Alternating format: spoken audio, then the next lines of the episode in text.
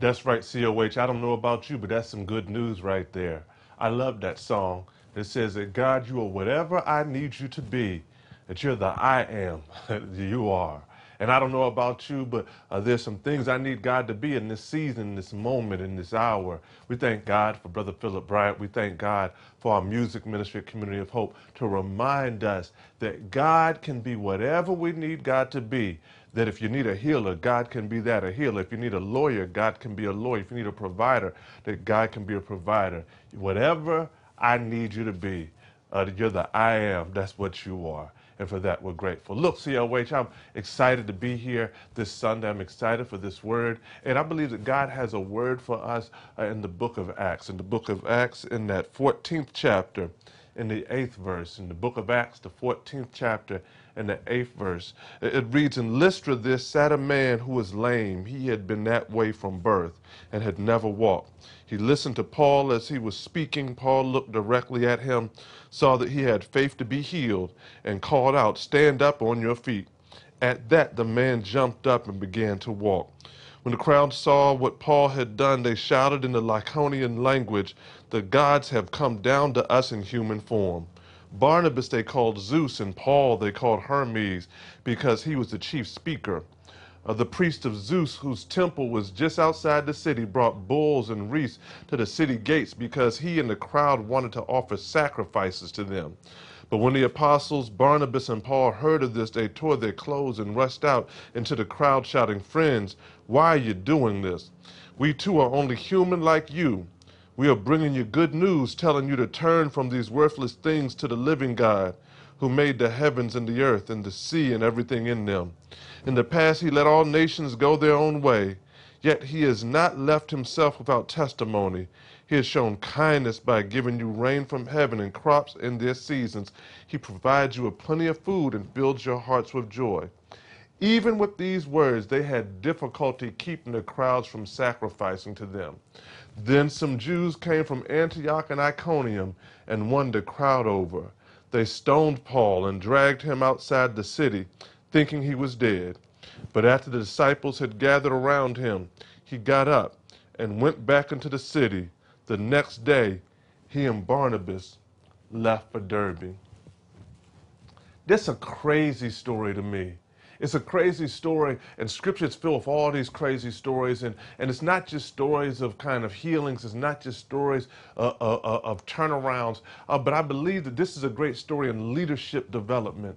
This is a great story in entrepreneurship. This is a great story in institution building, because I would argue this in times like we're facing right now that great things can be built. I would argue that it's in times that we're facing right now that you can be able to start the business, you can be able to start the nonprofit, you can be able to start the mentoring program, you can be able to start the protest, you can be able to start the revolution, you can start the organization, you can start whatever you need. You can build something special during these seasons. And what we watch is Paul and Barnabas were major developers. They were major church planters and church builders. In the early church, they traveled literally all over the world shaping and building new churches to God's honor and God's glory. And I believe that we can learn some lessons from them in leadership that can help us in this season, because I don't just want to talk to you, Community of Hope, about how to make it through a rough situation. I don't just want to talk to you about all that God can do for you, but there's some folks right now that you have a vision that in this season of being locked in this season of being held up, that God's been talking to you, whispering to you, and there's some things you need to be doing. And I believe that now is the moment, now is the time for that to bubble up. And I believe that this story is an amazing story that can help us see. What you've got to see is you see Paul and Barnabas, they had won, they had been in a place called Antioch, and then they went to this place called Iconium, and now they find themselves in Lystra. And in each place, what they were doing was they were going and they were preaching the gospel. You find that they had gone into Lystra and they had gone into the synagogue and they were preaching. Now, Paul and Barnabas were doing something a little bit different, because they weren't just preaching to Jews, but they were preaching to Gentiles as well. Initially, they felt, and everybody felt, that Christianity was just for the Jews and felt that Jesus had come for the Jews, but then they realized a bit later that Christianity was for the whole wide world. And so here they are there in Lystra, had previously been in Iconium, and they're preaching the gospel. They're preaching in the synagogue, and they're preaching, and the Bible says that there was a guy who was there who had been crippled in his feet and had been lame from birth. And what you see is that God was able to work a healing in his body because he had enough faith to believe that God could work it out. And one of the first things I want you to understand, Community of Hope Church family, if you're ever going to be able to be the leader that God has called you to be, build what God has called you to be, I don't care how young or how old you are, that we've got young people that are working on clothing lines right now. I'm talking about young elementary school young people, because I don't think that leadership is just dictated by age, but I just think it's dictated by vision. And one of the first things you've got to understand if you're going to move to be all that God has called you to be in this season is you've got to be prepared for success. You've got to be prepared for success. One of the biggest challenges for many businesses is that they're not prepared for success. And you end up being prepared for failure, you end up being prepared for struggle, and you're cool as long as you got a hustle. But when success comes, you don't know what to do with it. But you've got to be prepared for success. Paul and Barnabas are sitting there, they're preaching the gospel, and they see a gentleman, they can tell that he's soaking up these words they're saying about Jesus. They're preaching about Jesus, and they tell the man, man, come on, get up. And the dude jumps up and he's healed. And the success of the moment is overwhelming because the people in Lystra all of a sudden start to believe that Paul and Barnabas are gods. They start to worship them as gods. They start to want to have a sacrifice for them that they're trying to worship them as gods. And one of the things you've got to understand is that when you get success, you've got to understand every success you have, it's all from God. One of the challenges many of us have is that we end up claiming the gift as if the gift was from us. We end up claiming the success as if it was all about us. But the truth be told, the success is a result of your prayers and your hard work, but it's really also a result of God putting some anointing on it and God positioning you and God orchestrating your situation. And when you claim the success and when you claim the gift, then God doesn't get the glory. But if you give God the glory, then God doesn't mind allowing you to get some of the credit. The challenge is we want the credit and the glory. That we sit there and we want everybody to worship us. We want everybody to bow before us. And what happened for Paul and Barnabas is everybody literally, they were going to get bulls to be able to have a sacrifice for them, calling them gods, calling them these gods and trying to make, but they understood. They ripped off their clothes. They said, no, no, no, we're not gods. The power we got is from the true and living God. That they were one, they were prepared for success because they didn't get so caught up in the praises of the people that it threw them off. But the second thing you've got to understand is one, when you're prepared for success, then two, you got to be prepared for haters. Because I don't care with you, I don't know about you, but I've come to understand over these years that no success is hater-free. That's right, there's no success that you can get to that's hater-free. But wherever you go and whatever you deal with, you're going to have to deal with haters in your life. The truth be told, if you're not dealing with haters, then you're probably not that successful. But the reality is that most success, you have to deal with haters. Look at Paul and Barnabas in this story. That what happens is what? The folks are trying to worship them. They tell them no. They tell them this is God's work. And even with that, and even with them teaching, and even with them preaching, the Bible says that the folks still are having a hard time not worshiping them. But then the Bible says that there were some Jews from Iconium and Antioch. Those were the places they were previously. Now, those were the places they were previously, and when they had gone, they had preached the gospel. God had blessed in the same way. God had done miracles, and you had haters from other areas they had already had success in coming, and it said they persuaded the crowd against them. And when they persuaded the crowd against them, all of a sudden the same crowd that loved them was going to give sacrifice to them, stoned Paul and left him at the edge of the city because they thought he was dead. You've got to be very careful about getting caught up in success, because with success comes haters. And if you're not careful, you'll get so caught up in success that you won't understand the power of the haters coming right behind it, and you won't be prepared for the haters. But when you understand that you're prepared for haters, then you understand that the haters can't stop you. Let me help you. Let me take something just from in current pop culture. Our dear sister Meg Thee Stallion. Dear sister Meg, earlier this year, I'm talking about she got a song out, I'm a Savage. Everybody, I'm talking about everybody was doing the little TikToks to it. Everybody was all over social media doing it. She even had a remix with Beyoncé on it. Classy, bougie, and rash. I'm talking about everybody was doing that joint. The whole internet was blowing up all of it. Well, a little bit recently, our dear sister was out with her brother, and the brother shot her in the foot. And the same internet that was sweating her, the same internet that was giving her adulation, the same internet that was worshiping her, the same internet that was doing all this talking about I'm a savage, classy, bougie, and ratchet, that same internet turned on her and started making jokes about her getting shot in the foot.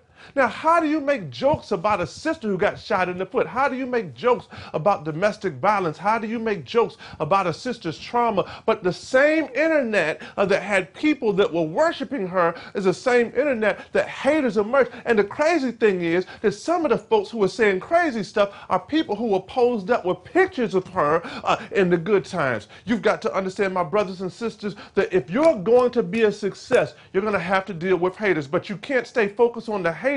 You got to stay focused on your folks. When I look at Paul, I get excited about Paul because Paul, it shows that the haters stoned him. I'm talking about they stoned him, left him on the edge of the city for dead. But the Bible says that the folks he had preached to, some of them, his disciples, had surrounded him, and he got up and he went back into the city because he didn't focus on the haters. He didn't focus on get back on the haters. He didn't focus on trying to hurt the haters. But what he did was he focused on the folks that were with him, the folks who were supporting him, the folks he had ministered to, and because he focused on them, he could go back and be about his purpose. Somebody today, you're spending too much time giving your haters your energy. You're spending too much time focused on what the haters are saying. Let the haters hate, but focus on the folks who God has sent you to be a blessing to, the folks that God has sent you to change their life, the folks that God has sent you to encourage. Focus on them and watch what God will do. So here we find Paul. Paul had gotten stoned. He went back into the city, stayed overnight, and then the Bible says he left for Derbe. He left for Derbe,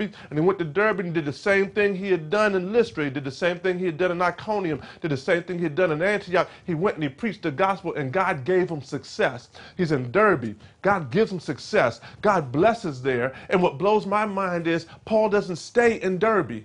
Now what trips me out is that Paul got kicked out of the previous places he went to. In Derbe, it doesn't say he got kicked out. It just says that he grew the movement there. But it says in the Bible, after Paul grew the movement there, grew the disciples there, folks got saved there, it says that Paul went back to Lystra, Iconium, and Antioch. That I would have stayed in the place where I ended up having success and no problems. But Paul went back to Lystra, Iconium, and Antioch, and what it says is he went back to those places and he strengthened the disciples and he appointed elders in each church. Because the third thing I'm going to tell you, and I'm up out of here, is you've got to build it to last. Paul understood that he wasn't just building a movement for the moment, he was building it for the generations. And if you understand that what you're building is not just for right now, but it's for the generations, then you've got to put the systems in place for it to be able to sustain itself. One of the challenges most of us have with success, one of the challenges that you often see in great entrepreneurs and great businesses is that what you will see is that early on, one of the things that causes entrepreneurs to fail is not that they don't have a good idea, it's not even they don't have a good success, but they don't have good systems. They don't put the things that are in place to be able to help things go when they're gone. If you're going to be any kind of a baller, then your money needs to make money when you sleep. If you're going to be any kind of a baller, then your business needs to be able to handle its business when you're gone. You need to be able to go out and have people in place and systems in place to be able to navigate and do everything you needed to get done. And what Paul understood was that me and Barnabas, we are good, but we have to be able to appoint elders in each of these churches so that when we go to wherever we got to go,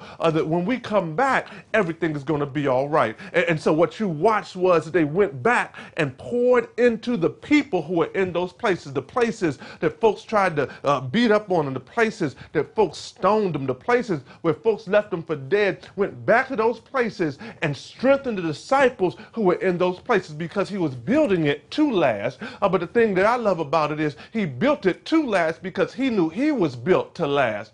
And that's what I've come by to witness to somebody today, is that you can build whatever you're doing to last because you are built to last, that you're built to outlast any hardship. You're built to outlast any persecution. You're built to outlast any pandemic. You're built to outlast any problem. That whatever your situation is, that God has put something on the inside of you and you're built to last. And so if you build it to last, it's because you're built to last. And the thing I love about this is, you look, that Paul was in Lystra and he was in Iconium and he was in Antioch. And if you look at all those areas are in an area called Galatia. And if you look later in Scripture, what you will find is that one of the books of the Scripture that you see is the book of Galatians. It was a letter written to the church in Galatia. In other words, that here you have that Paul's off the scene, that it's thousands of years later, and we're still reading a work that was done in the Scripture to the church that Paul built, because that church was built to last. That you and I are here today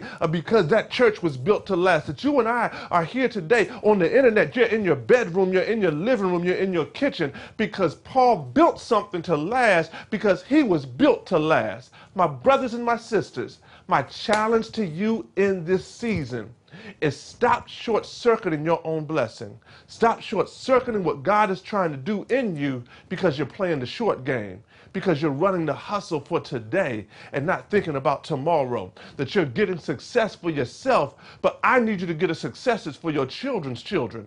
I need you to build it with systems that can last, so that your children's children's children are being blessed off the residuals of what you do in this season.